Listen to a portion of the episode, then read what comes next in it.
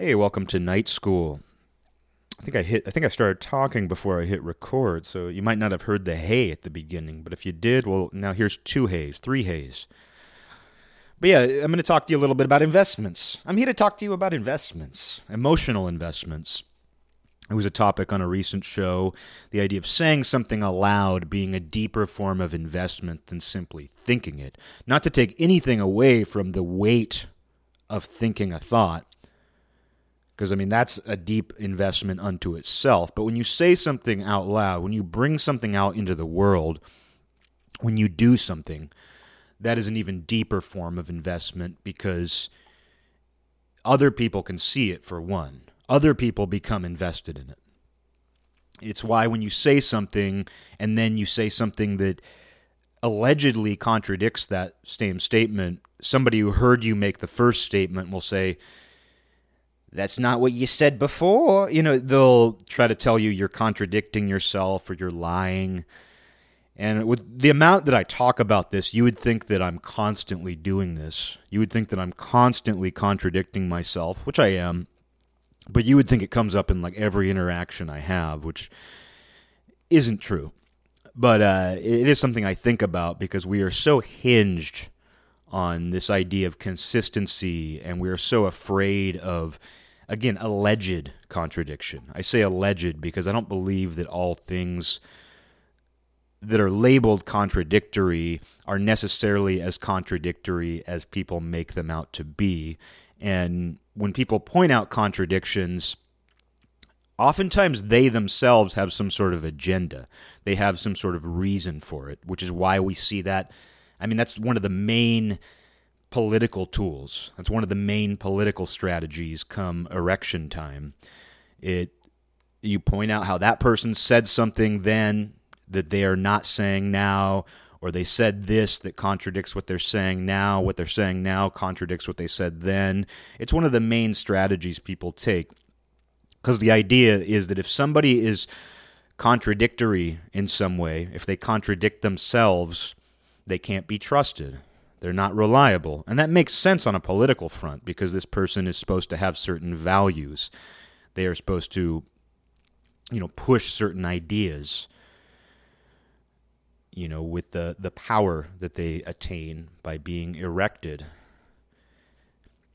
And so I understand that in certain contexts. I understand why that is one of the big dilemmas of politics is contradiction, hypocrisy, lies. It makes complete sense. But we hold each other to that same standard.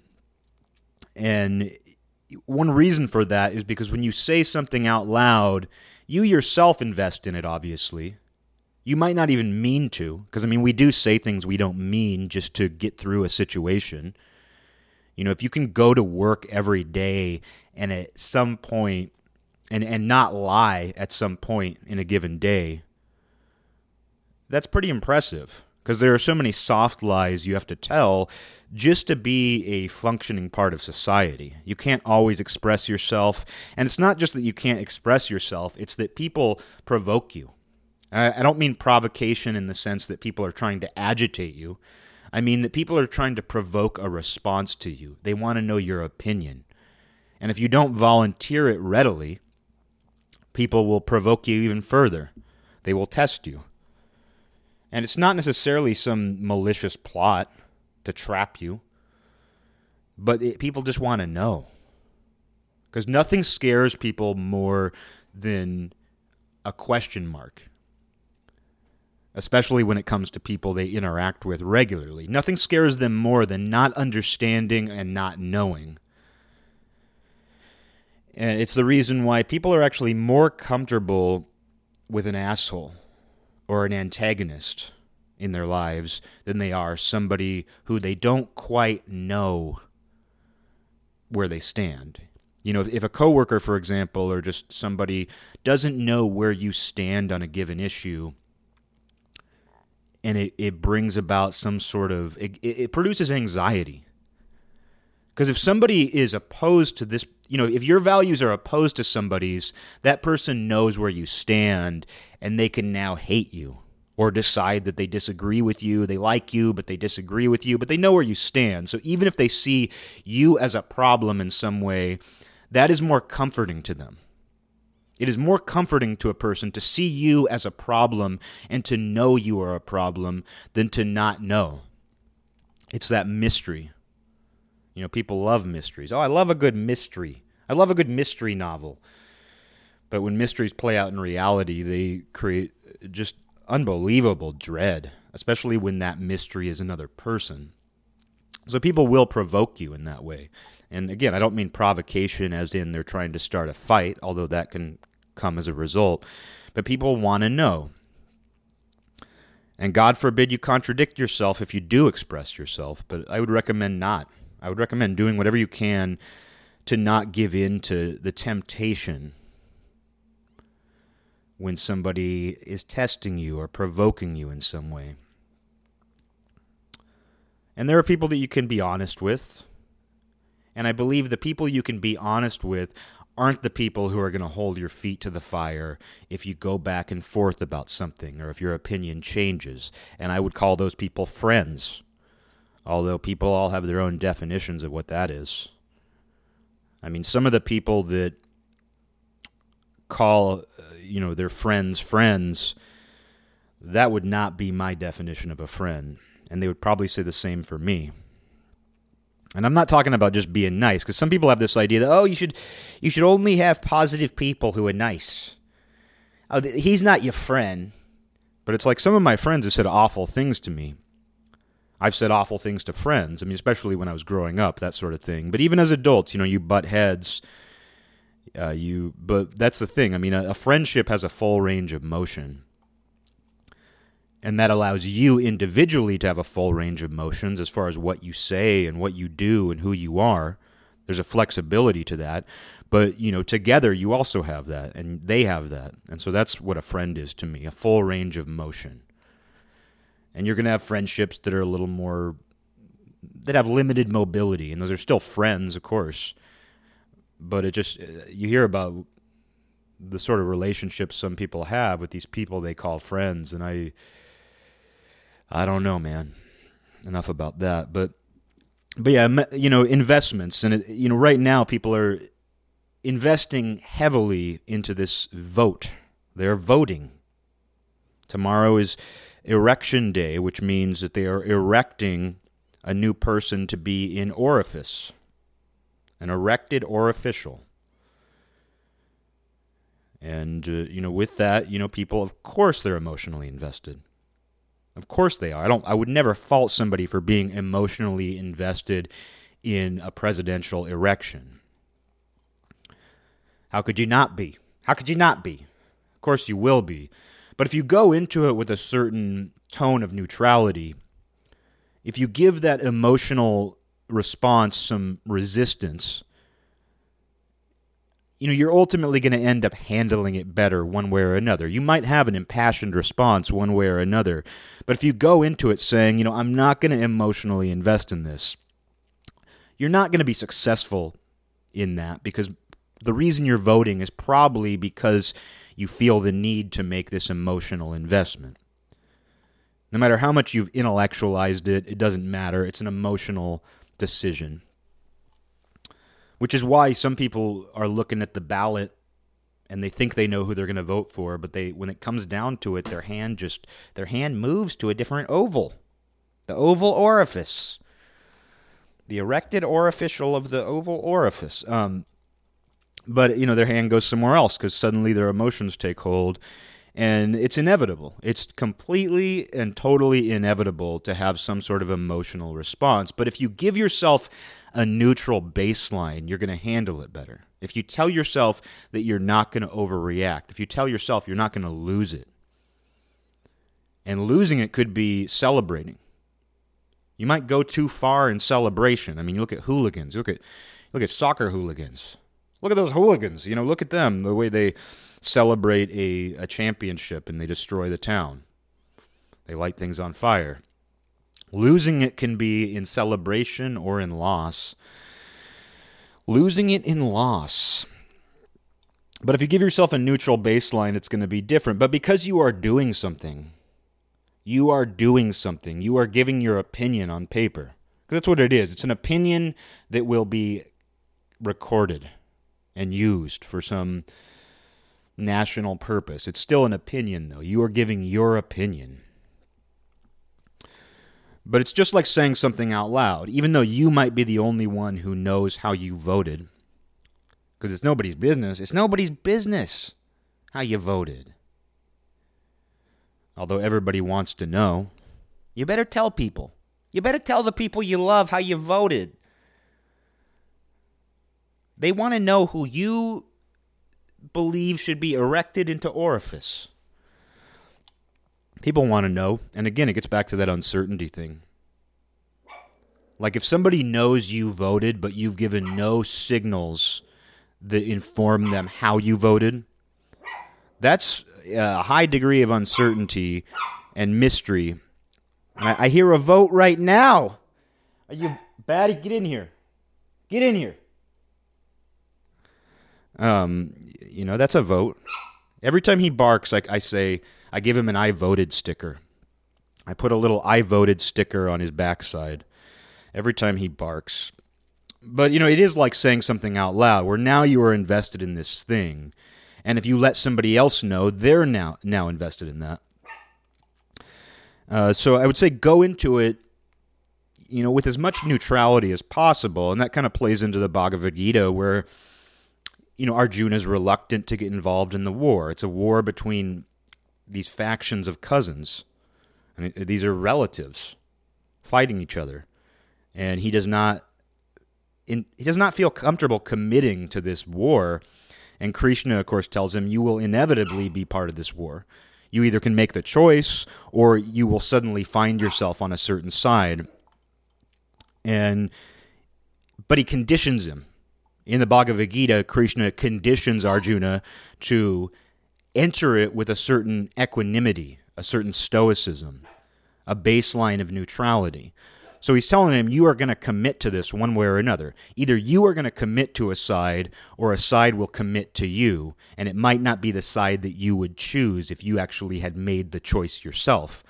So the idea, though, is to go in with a high degree of spiritual, and for that matter, emotional equanimity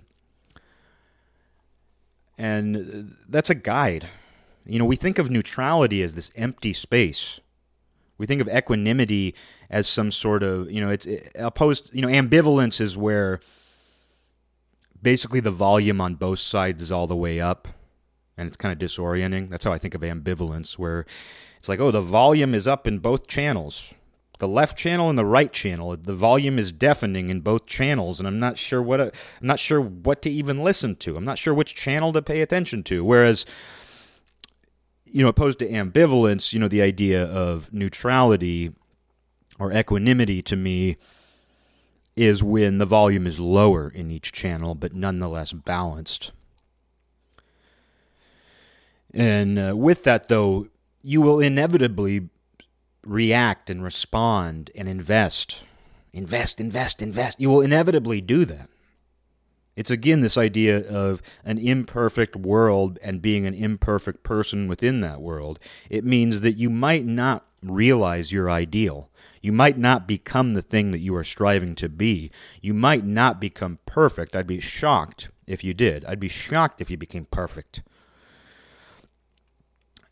But that said, when you set up a certain baseline and you strive for that, you're going to evolve in a completely different way that will benefit you and benefit everybody around you. And you might not reach the perfect the perfection the perfection of that ideal, but you're still going to strive toward it. And so it's better to have that idea in mind, even if you don't realize the perfection of that ideal. It's better to move toward it. And I would say the same thing is, is true for making an emotional investment. If you go into a situation where you do feel something, you do, because I mean, if you don't feel anything, you don't have to do anything. If you don't feel emotionally invested in something, you don't need to offer any resistance to yourself. And it is an offering.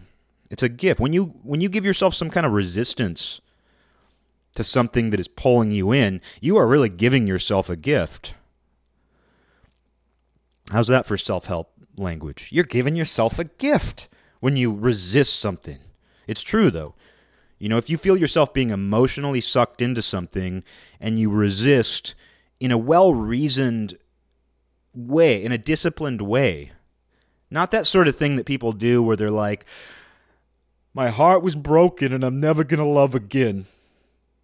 I'm never going to love another person because my heart was broken.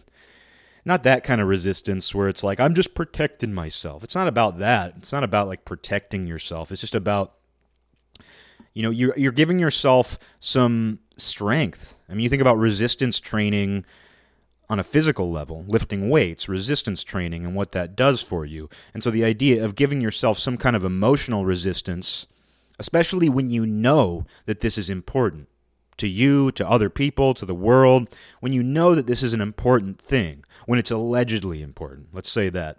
It may or may not be important, but if enough people think it's important, if it's being treated as an important thing, it might as well be important, right? But if you give yourself some resistance when you're doing that, if you vote but tell yourself, you know what? Whatever outcome comes, whatever outcomes, whatever comes out, I can deal with that. I can handle that. I'm not going to let this hijack me for a night, for a week, for a month, for four years. I'm not going to let this hijack me. It doesn't mean it's not going to affect me, but I'm not going to get hijacked. And so you have to do that when you know that something is emotional. I mean, there's people who it does remind me of dating, and I, I, really there's a certain I get a sick thrill out of the fact that I talk as much about dating on here, given it's just not something I do, and it's been years since I've really dated, and uh, so it's just funny to me though I get a sick thrill out of like giving dating analogies and dating advice and talking about girls and all this shit. But uh, anyway, uh, you know, it is it's similar to that where it's like when you go into that situation, you can't let it hijack you, and people get hijacked instantly. Because it's one thing to spend time with somebody for a period of time, and then you get this attachment you invest over time that's inevitable. If you spend enough time doing something, if you spend enough time with somebody, of course you're going to get invested. And if you don't, you're an asshole. If you don't, you're an asshole. Uh, but, you know, some people get hijacked instantly, right away. The second they get attention from somebody, that hijacks them for an indefinite period of time until that until they dump you off. You're like an airplane. You got hijacked by terrorists, and the terrorists dumped the plane off in a desert somewhere. And then the plane is like, man, you know, what happened? That plane becomes a thinking entity and says, what just happened to me? What just happened to me? You know, the plane starts thinking that way. Uh, that's you. That's you when you get hijacked. And it's not just when you're dating somebody and you get hijacked right away and it doesn't work out and now you're like a plane in the desert. You're like an abandoned, hijacked plane in the desert but uh, it's anything. You know, it's it's what's going to happen to people tomorrow, in the coming weeks. It's what's going to happen to a lot of people, one way or another. We know that. That's the amazing thing about the erection of, of the orifice, is that we know that there's going to be a lot of people who are feeling like they got completely hijacked. And that might go on for the foreseeable future. They might not realize they're a plane that's been crashed in the desert until 10 years from now. They might look back and be like, whoa, what happened to me? You know, we, it's hard to say, but we know that people are going to, you know, and you think about the, the anxiety is palpable. I went out to the store this morning. It wasn't too bad, actually. It really wasn't too bad. But the anxiety was, it was it's in the air. It's in the air. And it's kind of fun when you know everybody's anxious. There's a certain joy to that. It's not it's not joy in the fact that people are nervous. I, I don't take any pleasure in the fact that people don't feel good. But when there's that sort of electricity and not only do you feel it because you know often anxiety is very self-involved anxiety and depression are, are very self-involved and i don't say that as an insult to anybody who's anxious or depressed it's just the truth people become very self-involved and with anxiety in particular, you're typically only thinking about how you feel. Even if you're responding to somebody else's anxiety, you are feeling your own electricity. You are buzzing on your own. You are feeling unfocused and uncertain, scared. And because of that though, you don't think about you don't you don't think about where your anxiety fits into this collective anxiety. You're just concerned with your own anxiety. And right now though, you can actually feel everybody's anxiety. And I feel it. I feel it. I feel it. I do. And I don't feel it in a bad way. And someone would say, "Oh, that's cuz that's cuz the outcome of the erection ain't going to affect you." That's not true. That's not true at all. Uh, but uh, you know, I'm enjoying this feeling. To know that everything is buzzing.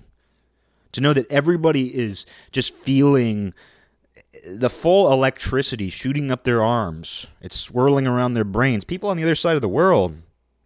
People all over the place. Globalism. I knew globalism. I knew that we had reached that globalist world that everybody was projecting. I mean, it's always been a globalist world. Uh, it turns out that's just the nature of things. Uh, you know, someone riding a boat across the world and meeting a tribe somewhere for the first time. That's globalism too. But I knew I was living in a in a much more realized globalist world during Brexit, Bregfist, Brexfist. I knew it then because I remember people I knew, typically on the left, almost all entirely on the left, giving these impassioned reactions to Brexit, breakfast. And I remember thinking, Oh, so you you know what's best for another country. You don't like what they did there, and you know what's best for them, American boy. Not that you shouldn't be allowed to have an opinion, but it was an emo- again these people were emotionally invested. People were emotionally invested in the outcome of a British erection. And it, it was sort of a light bulb moment for me because I'd heard so much about globalism and whatever that means to you. I don't even know what that means to me. I think what that means to me is just people being overly invested in what is going on all around the world and in a way that is detrimental to them on a local and personal level. That's what global globalism I can't even say it. It's what global globalism. The global globalism. That's what global globalism is to me. It's when you're emotionally invested in something that is going on somewhere else, not even in your own country. Because I could get you could get into that about whether things on the other side of a huge country like America truly matter to you, but you are in that country. You are an American, and so the things in America do affect you. And it's not that things on the other side of the world don't affect you. Of course they do. We are all connected.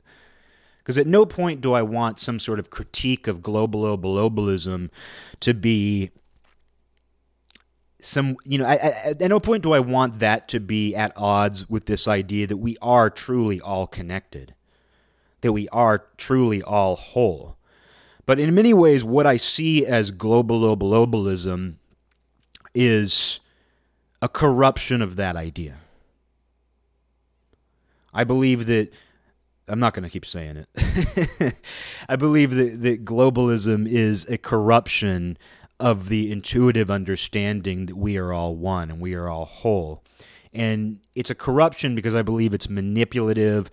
I believe that it is emo- there's there's a level of emotional investment that doesn't serve the whole. And it gets into control. It gets there's all kinds of things going on that i think we don't even know about. There's all kinds of things that we don't even know about.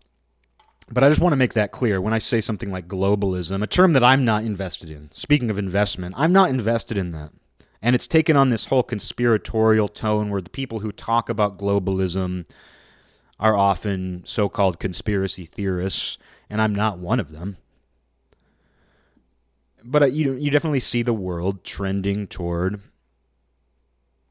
some sort of emotional investment in things that don't impact you directly, don't impact you locally, don't impact you personally. And it's not that they won't in some way. The fact that you know about them at all could be interpreted as some sort of personal interaction. The fact that it even enters your awareness, that it's something you can acknowledge and think about and form a reaction to, that you even have a response. You could say that itself is something affecting you. But if that's the case, uh, hold on. Hold on to your seat because you're going to be overloaded with mind destroying chaos. If you think that you have to react and invest in everything that enters into your you know sensory perception, you're going to be crazy in an instant. You're going to lose everything because you're going to be unable to even hold on to your seat. Uh, so I don't know. I think if you enter it again with a level of equanimity, it's not that things won't cause you to respond. Because, I mean, the thing is, I had an opinion on Brexit too. That's the thing. It was funny to me seeing these people give these impassioned responses. People who grew up in Seattle, people I went, I grew up with as children, giving these just severe responses to what the British people decided to do with their own country. And it was just, it was sort of a light bulb moment for me where I was like, oh, I don't remember this happening at another time. I remember people having opinions on the U.S. becoming involved in war. You know, you know, it's one thing to have an opinion on what the U.S. is doing in other countries, but a decision that only impacts England. To have an impassioned, severe opinion on that, it was very strange to me. But that said, I had my own take on it, but I wasn't very invested in it. I just kind of had my own gut reaction to it but I didn't let it go too far. I didn't let that gut reaction become some kind of emotional investment because the reality is I don't really care what England does. And I mean that in the most complimentary way. I trust them. I trust you, England. You know, I do. I trust them to do what they believe is best for them. And, uh, you know, beyond that, what am I going to do and say? Do I want to get distraught over it? There's plenty of things for me to get distraught about right here at home. I have a mind, I have a life. There's plenty for me to get distraught about if I need to get distraught about something. But that's sort of that's one of the undercurrents of globalism too is that it allows you to project your misgivings onto something far outside of yourself. Because people already do that. People project their misgivings onto other people they know it's everybody else who's causing my problems. Everybody else is causing my problems. That's one thing you do is you do that to other people in your life, other people in your environment. But it's an entirely different level to project that onto places that you've never been and may never go, which people do. You know, people do project their misgivings, which they already have, you know, somebody who's upset about something that goes on in another country, yeah, you know, on a humanitarian level, I understand if some sort of horrible injustice or cruelty is happening. I understand that. I understand on a hum, uh, on an empathetic humanitarian level, hearing about something horrible is going to impact you. But beyond that, you know, when it's simply some sort of political decision, you know, I question that. I question, you know, how much of that is just your own issues in your own life that you are not addressing. Because globalism gives you plenty of opportunity to address it elsewhere. And, uh, you know, I, I don't entirely I don't know, but but the thing is about that too. I want to say is that even though people are going to have those opinions, I don't judge them for it. I might be critical, but I'm not judging them as a human being because I understand where that comes from. I understand where it comes from to think that to emotionally invest in something that's far outside of your own. I mean, it's not even in the periphery of your life. It's not even in the periphery of your daily existence. But I understand how you can get tricked into thinking that way. Again, it goes back though to people have become these little politicians. And it's been amplified by the fact that people have public platforms where they talk to people they know and people they don't know. And they have to make these pronouncements. I used the example of, you know, when Donald Trumpsfeld was ax- axed to uh, denounce white supremacy. I got online the next day, and all these people I know, not a ton, not a majority, but a number of several, several people were posting this copy paste block of text about denouncing white supremacy. So it's like, oh, the, the president didn't denounce white supremacy in the way that we wanted him to. So uh, I'm letting you all know, as a little politician, as one of the little politicians, I'm letting you know that I denounce it. And that's what it was. It was this interesting little. I don't know. I don't even know what that is. I don't even know what that is, but they they they felt the need to do it. In case anybody worried, you know, in case anybody worried about this random artist. Oh, this guy, he, he's a he's a skinny dude with glasses who's involved in niche art circles. We need to know whether or not he's a white supremacist, a, a white supreme supremacist. I'd rather know if he's a global globalist. Wait, oh, so you're denouncing that? Well, I want to know whether or not you're a global globalist, a global globalist. Global, you know, I want to know that. I want to know everything. I want to know everything about you. That's sort of where we're at. Again, it gets back to the idea of a mystery. As we have more information, not just on the world, we have a lot more information about each other than we ever had before. And part of that is because we do have more avenues to see into other people's minds. It's one of the reasons why I've kept social media accounts. Because you get a feeling, you know, even if somebody, that's the silly thing about it is that the talking point has always been, oh, people are only showing you the best part of their lives. What you're seeing isn't really the life. They just show it, they're curating the best parts of their life. And it's like there's a lot that's coming out in between those. There's a lot of cracks in that that come out. There's a lot of things people say off the top of their head. Even when somebody is trying to present their idealized life, which God bless them for that. You know, why you know, it's like do you, you know, when when your family sends out Christmas cards with your family photo on them, do you send the ugliest picture?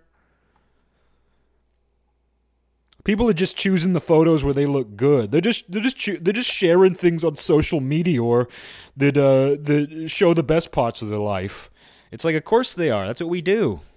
That's what we we've always done. You know, uh, oh, you're getting your school picture taken. Uh, I noticed that you you tried to look nice. Oh, I noticed that you tried to look nice in your school photo in 1992. Why'd you do that? You're just trying to show people how your life is so good. You're just trying to show people uh, the best parts of your life. It's like, yeah, you're getting your photo taken for school. Of course, you're going to wear the shirt, your favorite shirt. Of course, you're going to gel your hair. If you're a girl, of course, you're going to do your makeup. You want to look good. And it's like, it's no different with social media, where, you know, of course, you're going to present the best side of you, but a lot of people don't, and a lot sneaks through. There's a lot of things that sneak through those cracks, and that's why I find it fascinating. And I don't mean, when I say things sneak through the cracks, I don't mean bad things necessarily. I mean true things. A lot of truth sneaks through. And uh, so that's interesting to me. That's interesting to me about it is that there's a lot that manages to come through. Even though people are, in some cases, curating this perfect image of themselves, or they're trying to. Again, they're imperfect people in an imperfect world, and as a result, there are going to be a lot of cracks, and things seep through those cracks. And you learn a lot about people that way.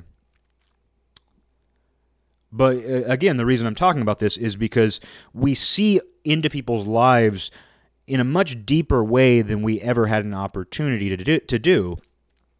And part of that is what people think because people have this thing in their hand, a phone that is connected to this simulation of the collective unconscious, or, or the, I guess it's not the unconscious, but it, it plays into that.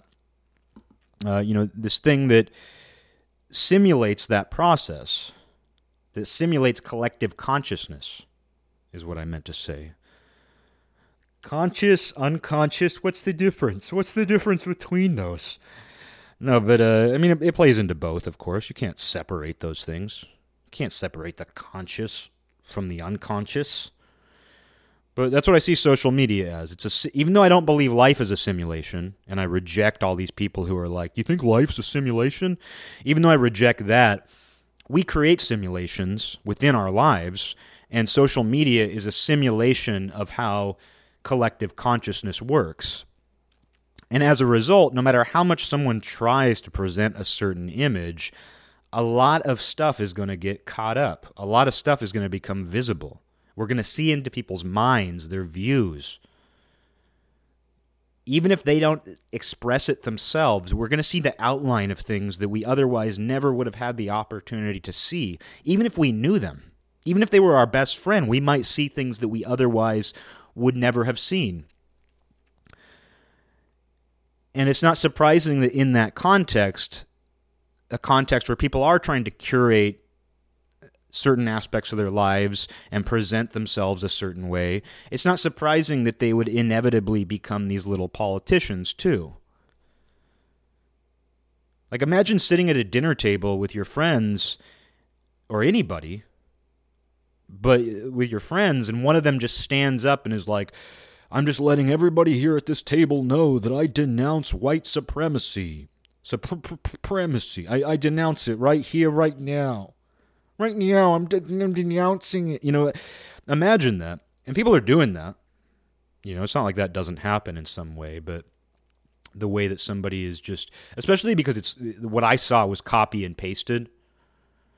It was something that had spread, uh, you know, people are just saying the same exact thing, not even adding their own spin, not even doing their own work. It, it again gets into that idea of putting things in your own words which is one of the reasons you go to school. It's one of the reasons teachers you know ask you to rewrite things in your own words. It's the reason why even math teachers ask you to show the work. You know, if you're going to say something, at least show your work. At least show people that you thought it through yourself. And even if you, at the end of the day, you have the same exact thing to say that somebody else already said, at least it comes from your voice. You know, that's why uh, that's why plagiarism is a problem. Beyond the fact that it's lazy, plagiarism is a problem on an educational level because it doesn't guarantee that the student understands what they're saying. It's not just because it's lazy, it's not just because it's cheating. When you plagiarize, you circumvent the process of learning and you don't communicate to the teacher that you yourself thought about it. And that's what happens with this copy and paste sort of stuff where or or slogans. Anytime you're repeating something that somebody else do, uh, did, and that's an interesting thing to think about, is how averse we are to copycat syndrome. You know how how much we reject that. I mean, some people embrace it because it's established and it's comfortable. They'll do something that somebody's already done because it, not just because they're lazy, but because they know what sort of response they will get. It's like when someone rips off a riff by another band, especially a band that's somewhat established, even if it's in a certain niche. When they rip off that riff or or write a riff, quote unquote, write, when they create a riff that's similar, they already know what sort of response they're going to get because they themselves responded to that. They themselves liked it, and they know that other people already like it. It's why some people start bands that are basically a tribute band to another band without actually calling themselves that, without actually being a cover band. People will start bands and it's in a style that's already been completely established by at least one band, if not many bands. And one of the reasons for that is because they know what kind of reaction they will get. They know that there is already a niche carved out of people who will understand this and potentially like it. Except in my case, if when I pick up on that, I reject it. You know, if I pick up on a band that's obviously just falling into a niche that's already been established, they better be really good or have something unique or interesting to them beyond that because I will reject it because I am looking for jewels. Because what that is, what the what this is the perfect thing. It fits in perfectly with the endless pursuit of jewels, because you know, as a listener of music, if if a band comes out and they are doing something that has already been completely carved out by every band in that genre, if that niche has already been carved out for somebody completely, I mean, inevitably you will do things. Inevitably you will have inspiration. Inevitably you will have influence. But if you're doing something that has already been completely carved out and you are fitting perfectly into that, you know, you're like a, a cheaply reproduced jewel. You're like a cheap rhinestone. You're like an imitation diamond. You know, and that it sounds that way too. It's not just it's not just a metaphor, it's not just an analogy. It's the audio equivalent of that. The album looks like that. And I can smell it. I can sense it. You know, I can I can pick up on that right away as a critic. And sometimes you just want that. That's the thing, too. Sometimes you do just want something that fits into that certain niche. Maybe you just love that niche so much. Maybe you love that sound so much that that is exactly what you want. But it's not transcendental, it's not particularly impressive. It really is just the equivalent of copy and pasting something. I mean, I have a friend who's incredibly gifted on guitar, and not just gifted in that he, he can play extremely well, but he can come up with stuff that you wouldn't hear come from anybody else. And I have a pretty broad range of taste, and without trying to be out there.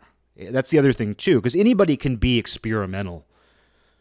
Anybody can put a bunch of effects on something, anybody can be silly. Anybody can try too hard to be weird. But to be able to do something unique within a certain set of limitations, to me, is the ultimate. To me, that's like not getting tattoos and just working with your body. To me, body mod is lifting weights and losing or gaining weight. Body mod is what God gave you. Um, and I don't have any problem with tattoos, but it's working within the limitations that you simply have. And I feel the same way about creativity, where just a distorted guitar and a pair of hands, you know, amplifier distortion. Not that you should have to stick with that. No, of course not. But I think about my friend who just blew my mind many, many years ago because he was able to write things on guitar that I had never heard anybody do before, and I still haven't. Yet they were still within a certain genre. They were still within the confines of something that I knew, but it was amazing to hear somebody be truly creative. And uh, he was writing his own material. What he was doing was unique. It was transcendental. And it's the same reason why you should put things in your own words when you can. Maybe there are situations where it doesn't matter, where it's okay just to repeat a slogan, or it's okay to copy and paste some political statement. Maybe that's okay, depending on what your goals are. I don't know. I, I personally can't imagine doing that. Maybe this show is that. Maybe everything I've ever said on this show is not my words. Maybe I've just been reading other people's words this entire time. Did you know that this show is pre written? And it's not pre written by me, neither. I steal this this episode, this show is just a bunch of random excerpts from a million different sources that I stole. No, but really when somebody is putting things in their own words, even if they're wrong, there is something to be said for that effort. And that's one of the reasons why teachers grade based partially on effort. Not entirely, because effort isn't the whole story. Effort doesn't make something good. Trying really hard does not make something good, no matter how hard you try. But it's worth something. Effort is worthwhile. I mean, when I was painting the house a month ago, a guy walked by with his wife. He was in, you know, probably in his 40s. His wife was probably in her 40s. They were, you know, a little older than I am, pushing a baby. And uh, I think I was caulking. I was caulking. And that's not a fun job. You know, like caulking isn't fun. Filling in cracks and gaps with caulk, caulk isn't exactly fun. It is satisfying in its own way. But anyway, the guy walked by and I just kind of glanced up and he goes, I see you there. I see you working hard. And it felt really good. It felt really good that this this random guy who I'll never see again, pushing his baby with his wife, he just saw that I was working hard and he just acknowledged that. Again, it's all about acknowledgement. He didn't come over and be like, "Good job, dude. Dude, I've never seen somebody caulk a house like that." dude, I've never seen somebody caulk a house like that. You know, if he said that, if it was over the top, I'd be like, leave me alone, you know. But just a simple acknowledgement I see you working hard. Pretty amazing that that, and it, it was inspiring. It made me smile. It made me happy. It was crazy, you know? Like just to have somebody be like, oh, I see the work you're putting into that. Does that mean I'm doing a good job? Not necessarily. But there is something to be said for effort. And one of the worst things you can do to somebody is not acknowledge their effort or even criticize the effort itself.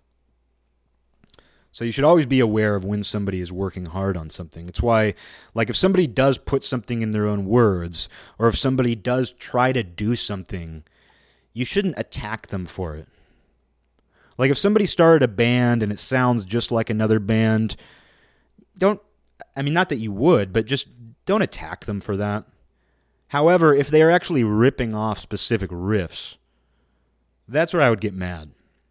If you're stealing, it's one thing to take on an aesthetic or a style that's already been formed. It's easy to take comfort in that.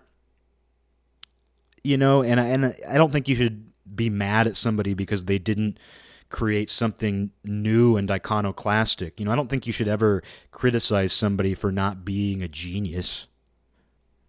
But when they actually steal, when they literally just take a riff of a band, and it's one thing if they're ripping off Slayer. It's one thing if you're ripping off like the the main riff from Rain in Blood, Raining Blood. Rain in, raining. Uh, it's one thing if you're ripping off some, something that everybody knows, because that's so audacious and stupid. But when you take something from somebody who's lesser known, that's a whole other deal. And that should be criticized. I don't know how you, I don't know what the proper way to criticize that is. You know, I mean, maybe you should just let it go. you know, maybe you should just let it go, not get emotionally. Here I am. Don't get invested in the emotional. Don't don't emotionally invest in the process of voting for president. But make sure you get emotionally invested in whether or not somebody is writing original riffs. I mean, that's me in a nutshell, actually. You want to talk about contradiction? That's me in a nutshell. Is presidential erection? Who cares? Vote if you want, but don't get emotionally invested. Whereas here I am, like, if somebody rips off a riff by a semi unknown band, they must be nailed to a cross. That is how I feel. I'm not ashamed to admit that I care more about things like that. Uh, but it is one of those funny things where it's like, yeah, if somebody just steals something it's like plagiarism or something. If somebody plagiarizes something, like if you plagiarize Walt Whitman, everybody's going to be like, okay, you just you stole from Walt Whitman. But if you steal something from some savant that you know, who you worked with, who's mentally ill and lives in obscurity, you're bad. You should be ashamed. You know, if you if you steal from somebody who isn't going to be you know if, if you steal in a way that isn't going to be immediately recognized as theft You know, that's a bad move. Um, but uh, yeah, just this ended up being some sort of art critique. Talking about erections of the orifice, and now I'm just talking about creativity and intellectual theft,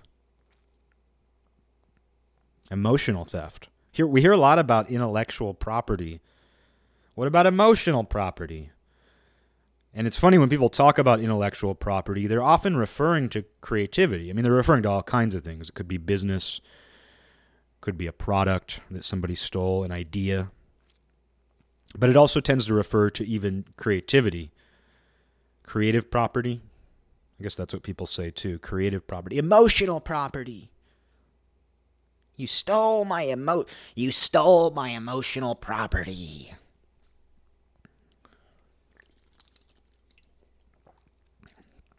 Yeah, you don't want to do that. But you put things in your own words, express things your own way, even if you're ultimately saying the same thing somebody else is saying, show your work. I feel that's especially true right now. Because if somebody doesn't agree with me, but they say something in such a way that I know comes from them, it means a lot more. I trust them more even if what they believe is fundamentally different to my own values, if I feel that the work is coming from them, that they've done the work, I will have greater trust in their judgment. And it might not be my judgment, but I will have greater trust in that because they have done the work. And that's become a catchphrase do the work. You must do the work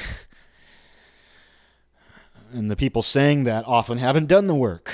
The people telling you to do the work haven't even done the work. They don't even know what the work is. But uh, yeah, when I do feel that somebody has put some effort in, I might not like what they do with it. Because that's another idea, just to get into the creativity idea again. There is a lot of music, there's a lot of art out there that I do not like. It doesn't, my taste just I, I on, a, on just a, a, a taste level, I do not like what they do. There are genres of music I don't like but I have the ability to recognize whether or not what somebody is doing is good. Like I have no interest in indie rock. No interest whatsoever. But I can tell if somebody is good or unique. I might not know all of the nuances of it because I don't spend a lot of time with it. I might not not be able to hear what makes one group fundamentally different from another group but I can tell if they are good and I can tell if I can pick up on some sort of intangibility, some sort of unique quality. I can tell if they've put some effort in. You know, I can I, I can just sense that. And I can sense it in things that I might not like on a creative level. But the same is true for politics as well, where I feel that I can pick up on whether somebody has genuinely processed something in their own way on their own terms. And I, you know, I, I, pride myself on that to some degree. I pat myself on the back. Uh, you know, it's Uh, it's just it's it's being able to, I mean, it's the same thing with fashion. It's the same thing with anything where you see somebody and you think, oh, that person pulls off that look and they pull it off in such a way that doesn't look like they just stole their friend's wardrobe. And I don't like fashion.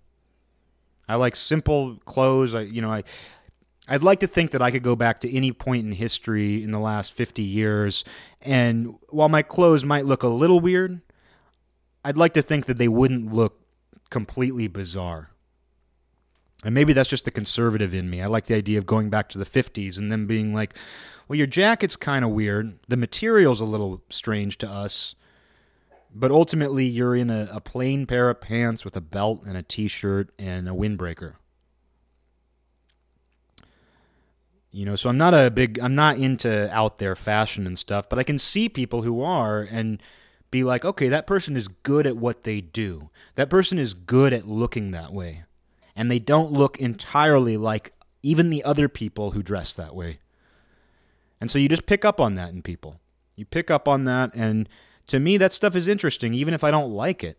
And it's the same thing for opinions. Sometimes somebody will express an opinion that might go against my own fundamental values, but I'm impressed by the fact that they expressed it a certain way. I'm impressed by the ingenuity. I'm impressed by the effort, if nothing else. And one of the bonuses of not being emotionally invested in everything or anything is that it allows you to see that. Because if I was emotionally invested in my own values to the point where any value that is different from that, that is averse to that, rubs me the wrong way and causes me to have some impassioned reaction, I wouldn't be able to recognize when other people are good at what they do and good at their own thoughts. I wouldn't be able to recognize that because I would be so mm, reactive. Like if somebody said something that was in its own right ingenious, but it went against something that I believe in some way, I wouldn't be able to recognize the ingenuity of it because I would be reacting emotionally to it. But by halting that, by giving that some resistance, it allows you to appreciate things that are different and maybe even opposed to you in some way. You might even learn something from it. It again gets back to that chasm. An idea might travel against the chasm of disagreement, and you might learn something from it and be more well rounded. It might give you a spark, it might give you the prompt to think a new idea that you wouldn't have been comfortable otherwise. Because you're not invested in one particular thing. You didn't emotionally invest in one outcome. And in closing, with the erection of the orifice coming down the line, don't invest in one outcome. Don't invest in one single outcome. And don't allow your inevitable emotional investment, because we all invest emotionally in things, but don't allow your emotional investment, which is inevitable to some degree, don't allow that to prevent you from recognizing ingenuity everywhere and anywhere it appears because it will often come in forms that you aren't comfortable with. That's what makes it ingenious. That's what makes ingenuity so attractive. Is it manages to transcend. And you never want your own emotional investment to get in the way of anything transcendental.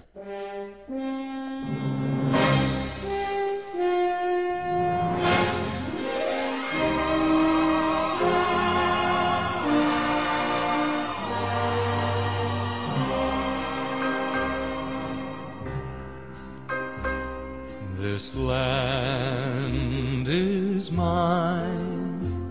God gave this land to me. This brave, this golden land to me. And when the morning sun reveals her hills and plains, I see a land where children can run free. So take